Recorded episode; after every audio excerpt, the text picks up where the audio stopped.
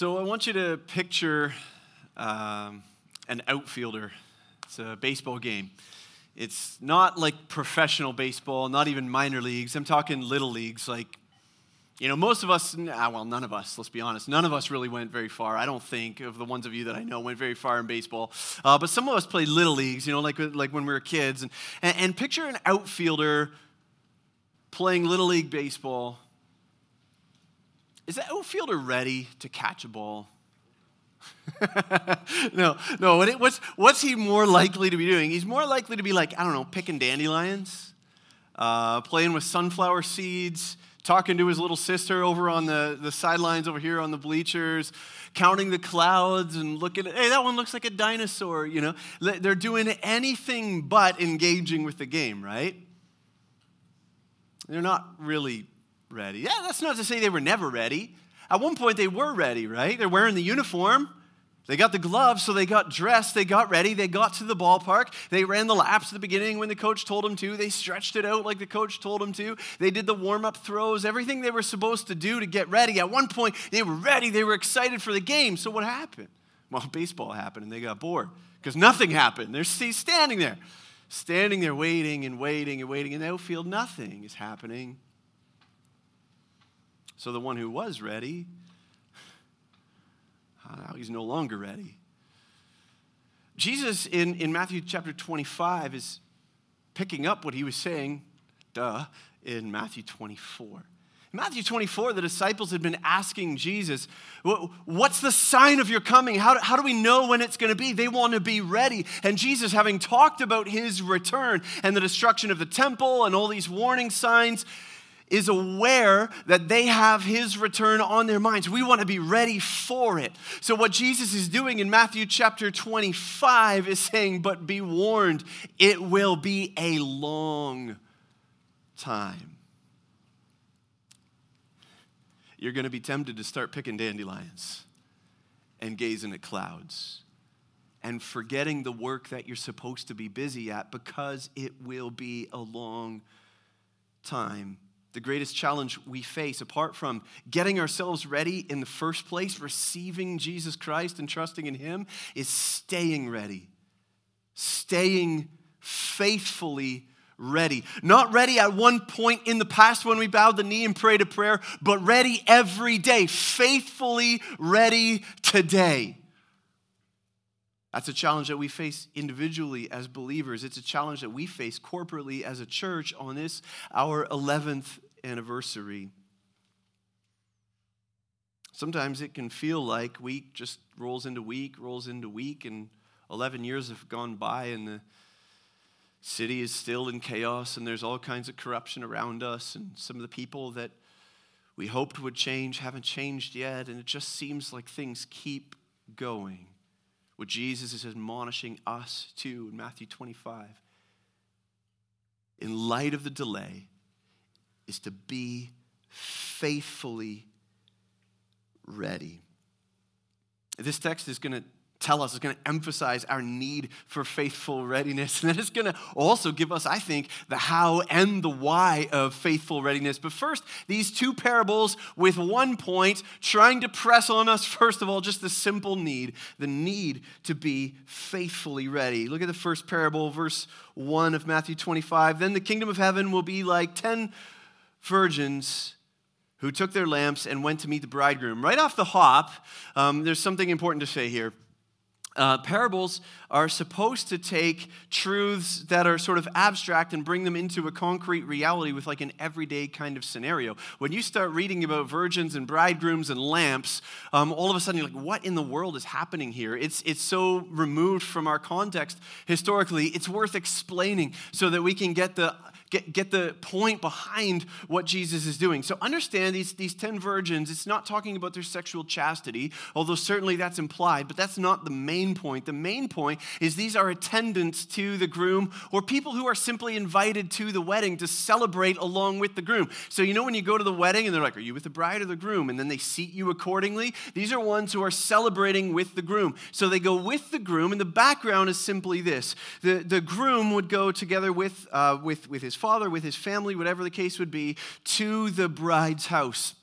And there the celebrations would begin, the festivities would begin. Uh, that would be just the initial stage, though. He would get his bride and bring her with him back to his own family's house, and that's when the party would really kick off. Sometimes it would last for days on end. And, and so these attendants are going with him. They're not going into the bride's house. They're just going to the bride's house. They're going to be invited to the main party back at the bridegroom's house. That's their role. Just be ready, come with him, because, like, what kind of a party is it when no one shows up? So the bride Bridegroom needs people with him to celebrate, to make a big deal, because this is worth celebrating.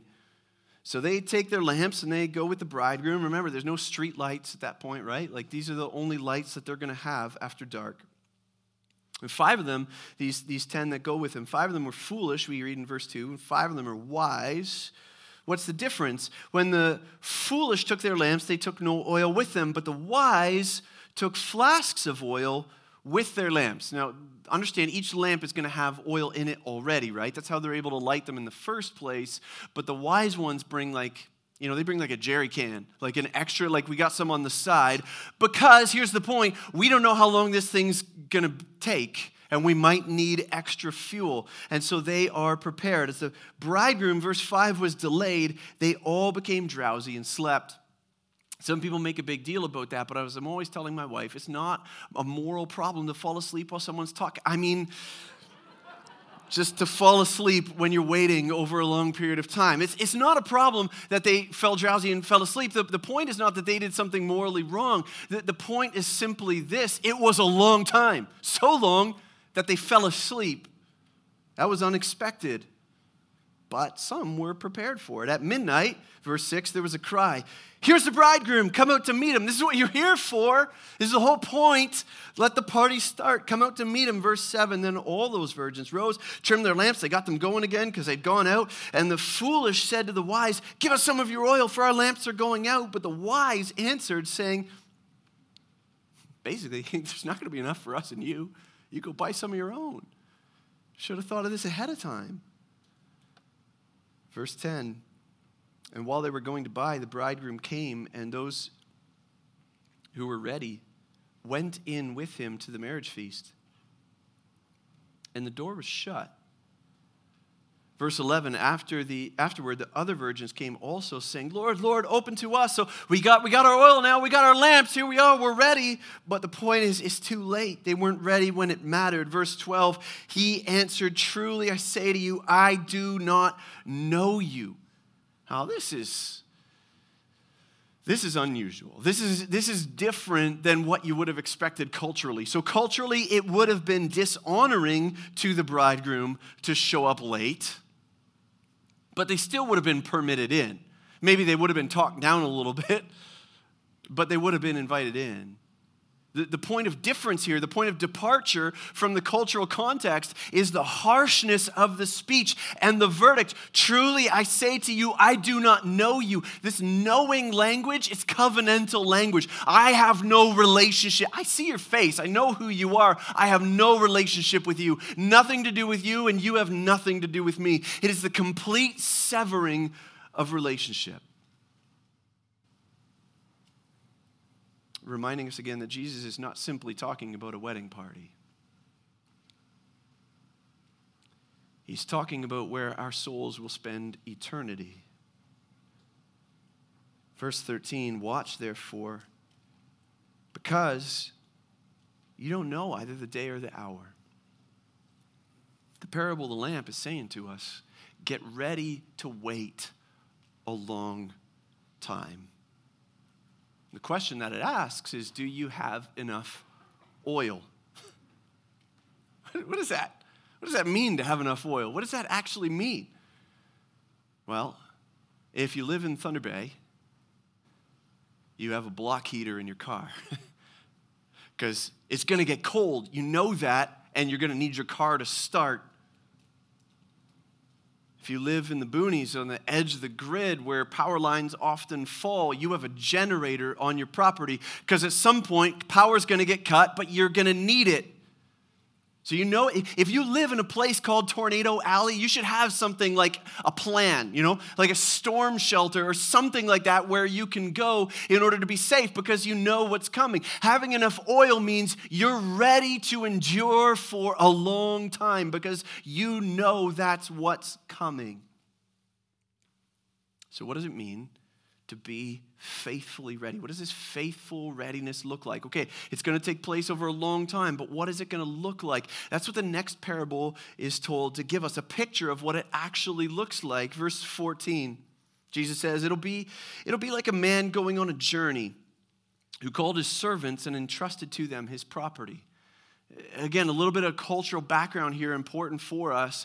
Um, this man is not just any man to these servants. He is the master, we're going to read later, to the servants. And the word for servants is a little bit stronger than what the word servants would imply. It's something closer to slaves. They're indentured servitude. It is, it is not like... Um, It's not like chattel slavery, but at the same time, they don't have the right to say no to their master, if, if that makes sense.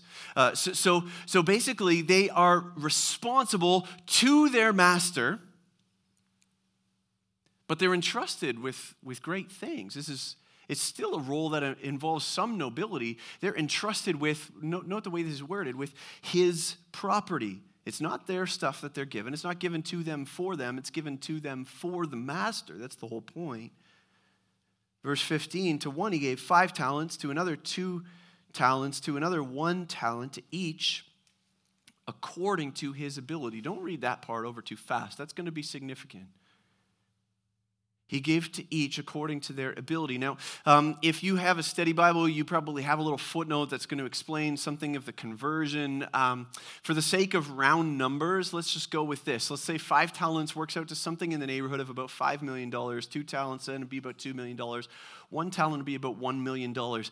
Understand, they are being entrusted with something incredibly significant. These are not small things that are being entrusted to these servants. He entrusts them according to their ability, and then he goes away.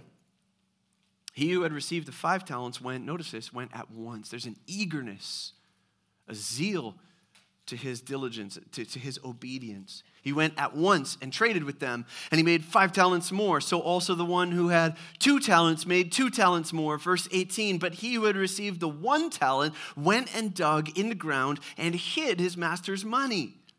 Again, notice it's his master's money. It's not his money. Now, after a long time, verse nineteen, the master of those servants came and settled accounts with them. He who had received the five talents came forward, bringing five talents more, saying, Master, you delivered to me five talents? Here, I've made you five talents more. His master said to him, well done. Yeah, I guess. Someone makes you five million bucks while you're gone? Hey, that's a pretty sweet deal. Well done, good and faithful servant. You've been faithful over a little. I will set you over much. Enter into the joy of your master. And he also, who had the two talents, came forward saying, Master, you delivered to me two talents. Here, I've made two talents more. And his master said to him the exact same thing. Well done, good and faithful servant. You've been faithful over a little. I'll set you over much. Enter into the joy of your master. And he also, who had received the one talent, came forward saying, Master, listen to what he says. Listen to how he reasons through what he's done. This was how he was thinking. Master, I, I knew you to be a hard man. You know, there's nothing in the parable, nothing at all in the parable, that inclines us to think this was a true testimony about the man. But this is what this servant thought. I knew you to be a hard man, reaping where you did not sow, gathering where you scattered no seed. So I was afraid and went and hid your talent in the ground. Here, have what's yours. But his master answered him, not good and faithful servant, but you wicked and slothful servant.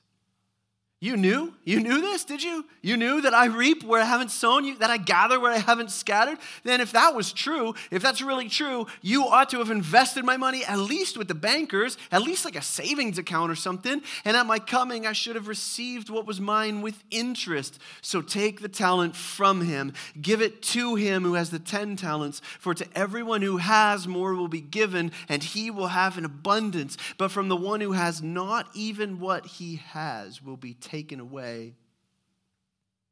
And again, look at the disproportionate response. Cast the worthless servant into the uh, outer darkness.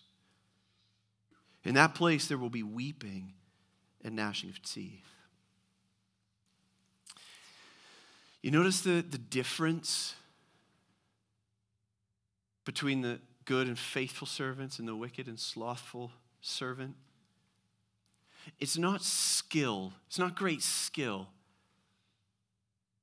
that the master is honoring, right? He, he knew that there were different levels of ability from the beginning. He understands that about us. Some of us, just frankly, some of us have more skill than others, more ability, more capacity than others. That's not what he's judging. And it's not the amount of return. His words of praise were the exact same for the one who brought back two talents as the one who brought back five talents. The difference, rather, is, is, is two things.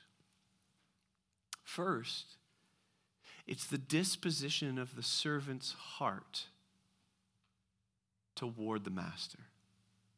It's, it's how the servant looks at and relates to the master, what the servant thinks about the master that changes everything. That's the first thing that's different. And from that flows the second thing. It's just a willingness to do the task that you've been given.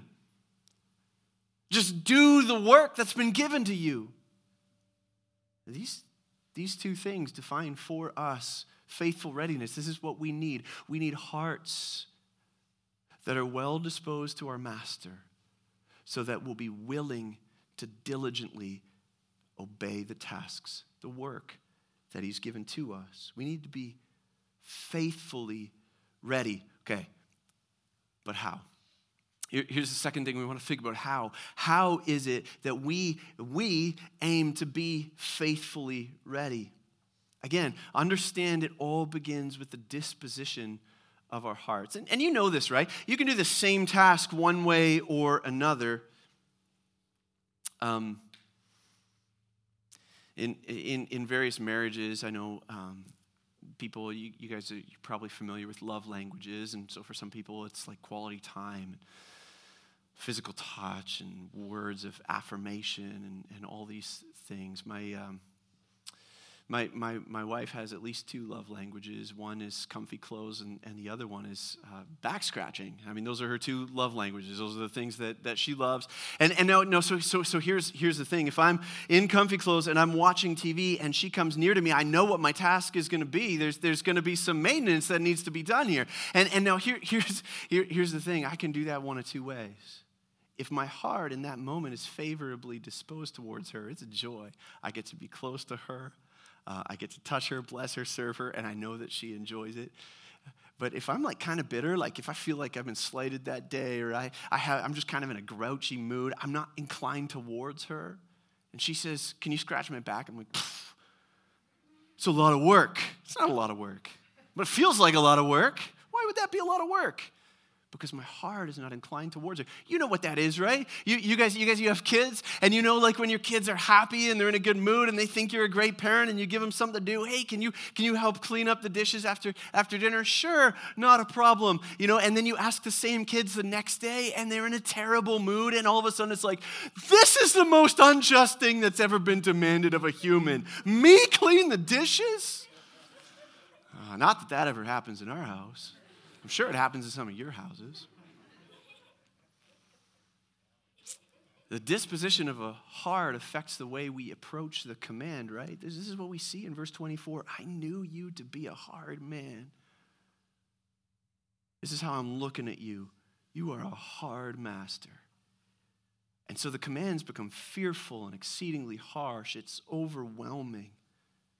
At root in our disobedience, in our unfaithfulness, in our unwillingness to obey, to do the work that's been given to us, more often than not, it's simply a matter of our heart not being right in how we perceive the one who's given us the command.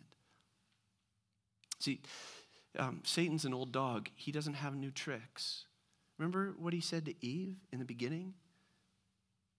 It's not a hardship to just not eat this one fruit, right? Like, we understand that, right? She's got the whole garden, like the whole world. It's just this one fruit. Don't eat that. But what did Satan say to her? You won't surely die. God knows that there's something better for you.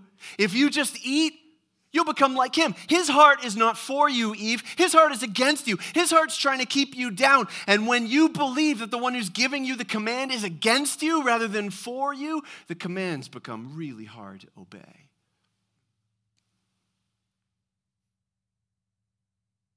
So, as a church, our reality is similar, right? We're, we're going to be called in coming days to continue to proclaim what we've always proclaimed, the exclusivity of Christ, the reality that there's no other name under heaven under which we, by which we may be saved than Jesus alone. We're going to be called to continue to preach what the Bible says about sexual holiness and purity, regardless of who stands against us or whatever laws are made or passed or not. We're going to be called to take hard stands on things that cost us. Are we going to view that as a hardship? Or are we going to gladly obey with joy, knowing that the God who gave us the command is for us? How do we do that? How do we maintain a disposition of joy and love towards the Master?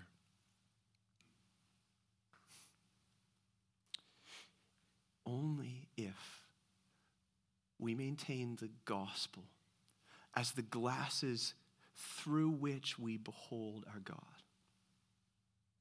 It's in the gospel, the message of Christ crucified for sinners, that we once and for all understand he is for us. Listen, it was the Father's will to crush him. Didn't we just sing that this morning? The Father was willing to sacrifice not himself, but to sacrifice his own Son.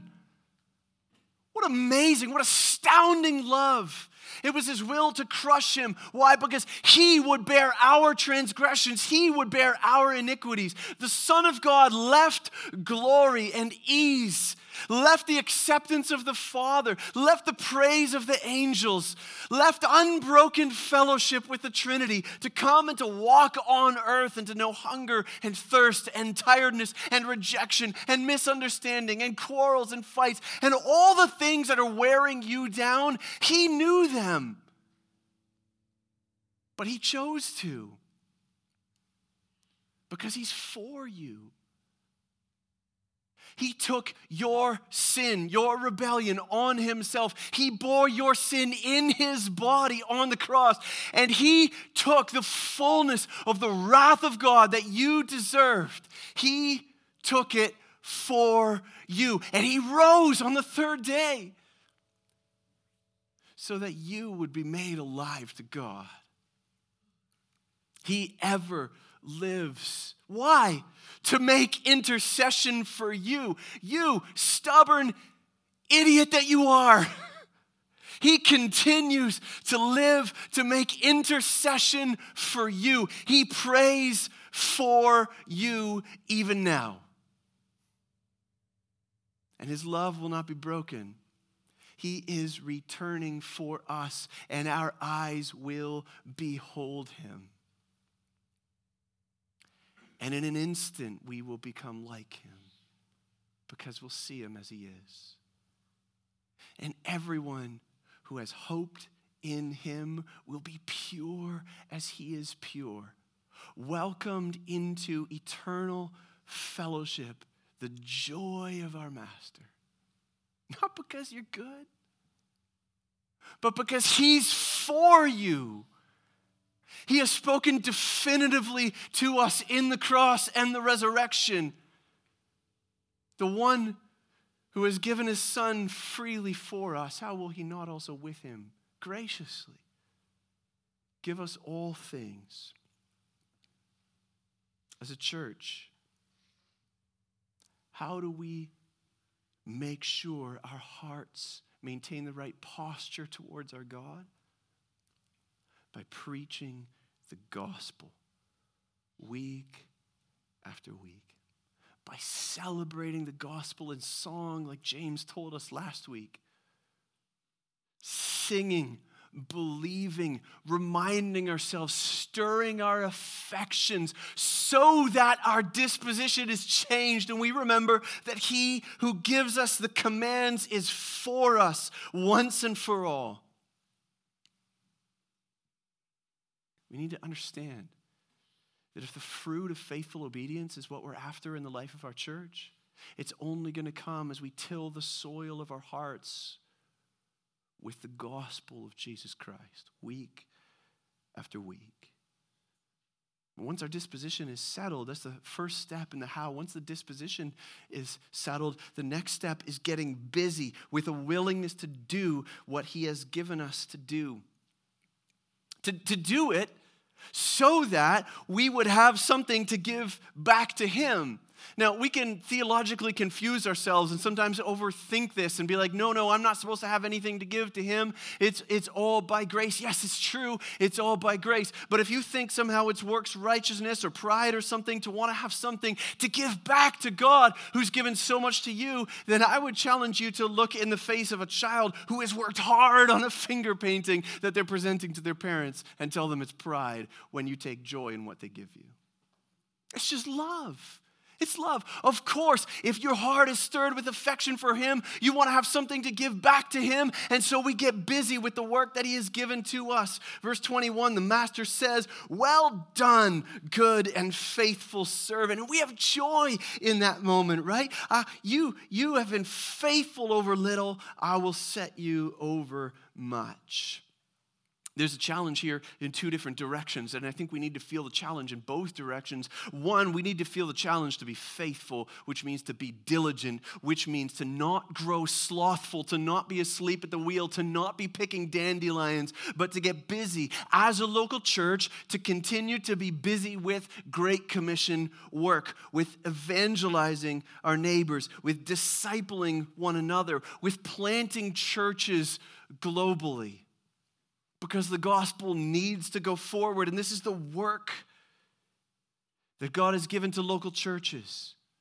What Paul says in First Timothy two to the local church there, first of all, then I urge that prayers, supplications, thanksgivings, intercessions be made. We need to be busy, faithful, diligently praying together.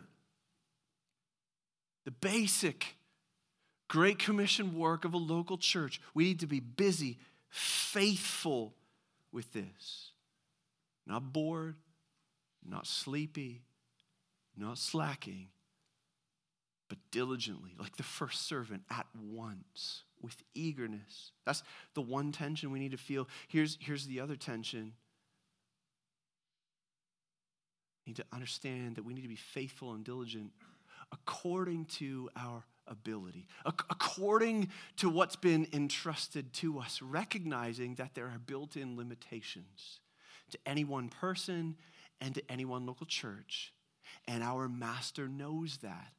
And he understands that. He remembers our frame.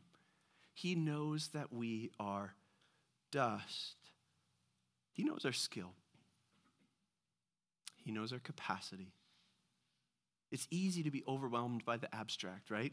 On the one hand, we could just preach about we need to pray and we need to sing and we need to preach and we need to go plant churches. But it, it can feel so overwhelming. When have we ever as a church prayed enough, discipled enough, evangelized enough, preached enough? We, you'll never, ever do enough. So we need to recognize the reality that Jesus builds into this parable. We just need to make sure we're faithful. Faithful with our ability and with our capacity. Because some local churches, people live all in the same block. And they can do all kinds of fellowship and discipleship and all kinds of things that we can't do. Some churches have millionaires fill in the pews. They've got money to give to foreign missions that we don't have. Some local churches have people who schedules align so they can do prayer mornings before they go to work. There are all kinds of different ways that God has equipped and built and strengthened different local churches. What are we supposed to do as a church? Be faithful. Be faithful with our abilities, knowing that we live in the twenty-first century in Toronto in the midst of a pandemic when people are tired, when we live often far apart from one another, when there's a million other things demanding your time and attention, many of which legitimate, like care for your family and diligence in your job. But can we pray monthly?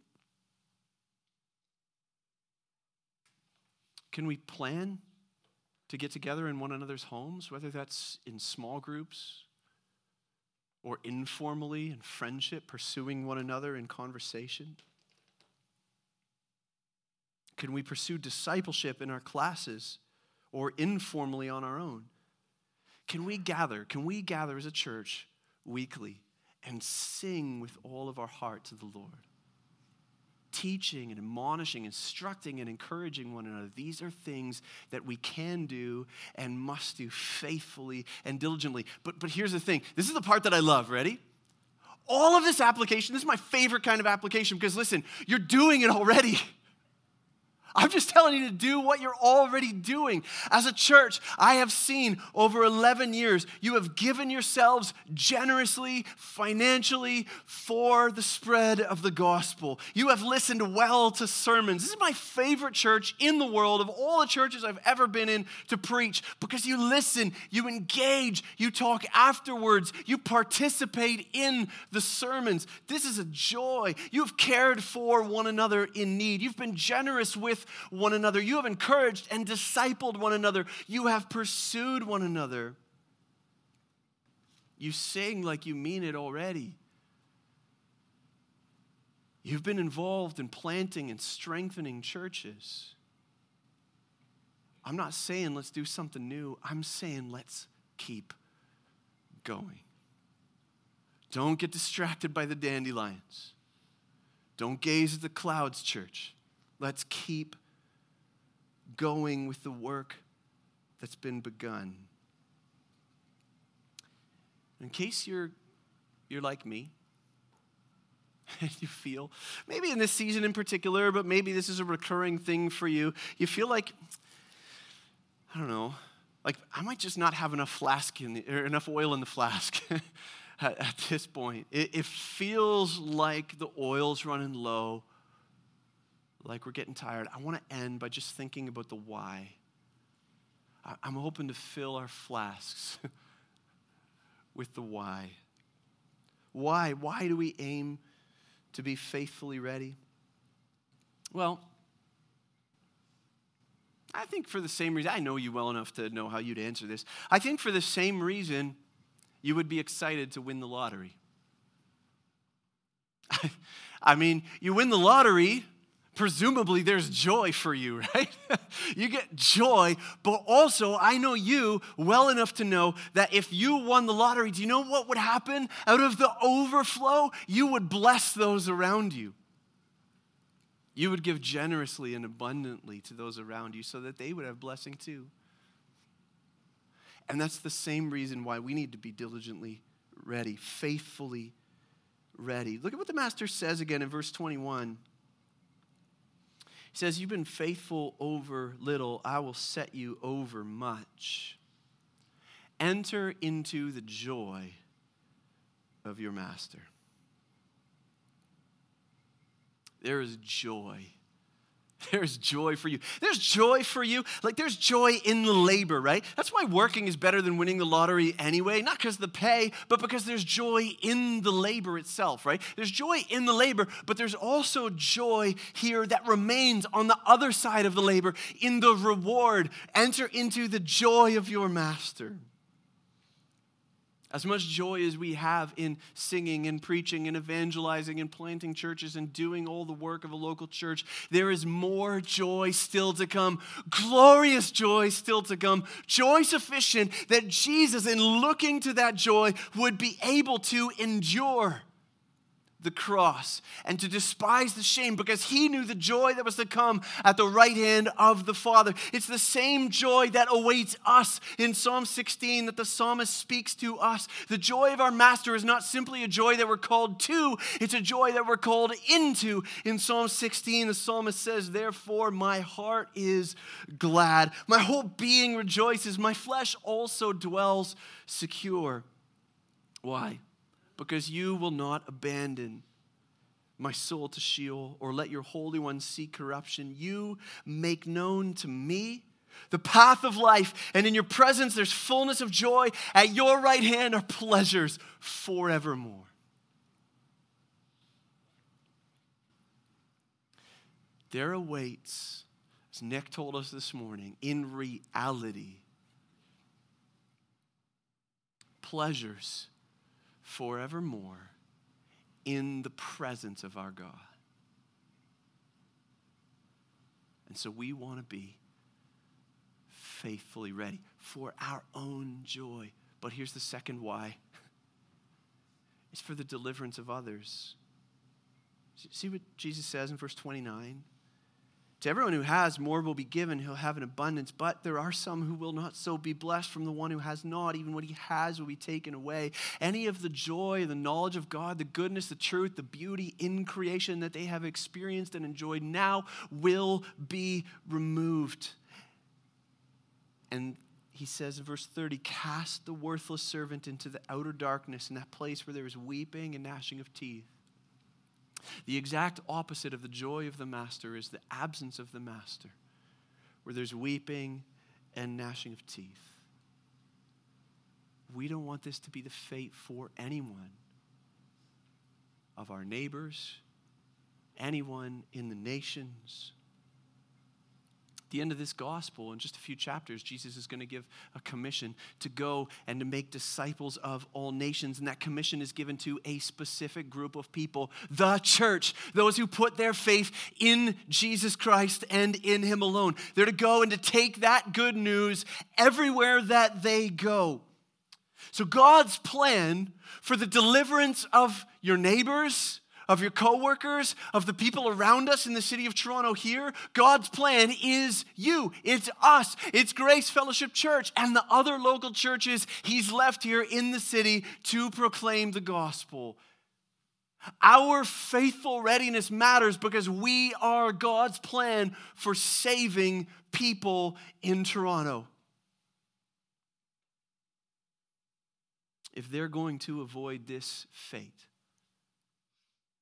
then we must be faithfully ready, engaging in the work that he's given us to do. Can I tell you what's happened so far? In eleven years, people who were destined for weeping and gnashing of teeth in the outer darkness have seen the light. They've been transferred from the kingdom of darkness to the kingdom of God's beloved Son, and they now anticipate eternal joy. Countless others have received the seed of the gospel, and we're waiting, waiting for God to bring fruit. So many of us have grown from immature, weak Christians being tossed to and fro by every wind and wave of doctrine, suffering, and thing that we experience. We've been strengthened and matured. We've grown in our faith. Week after week, you have pushed back the darkness in this city as you have sung the truths of God's glorious light. Local churches have been planted and strengthened in Toronto, in Mexico, in India, in Kazakhstan, in Serbia, more to come. The gospel's going forward all over the world and in the city of Toronto because of you your faithful readiness. So we keep going because work remains. Our master has not yet returned, but he is coming. Whether that's eleven more years or eleven thousand years, may we be found as a church that is faithfully ready, our hearts disposed towards our master, eagerly engaging the task that's been entrusted to us. Let's pray.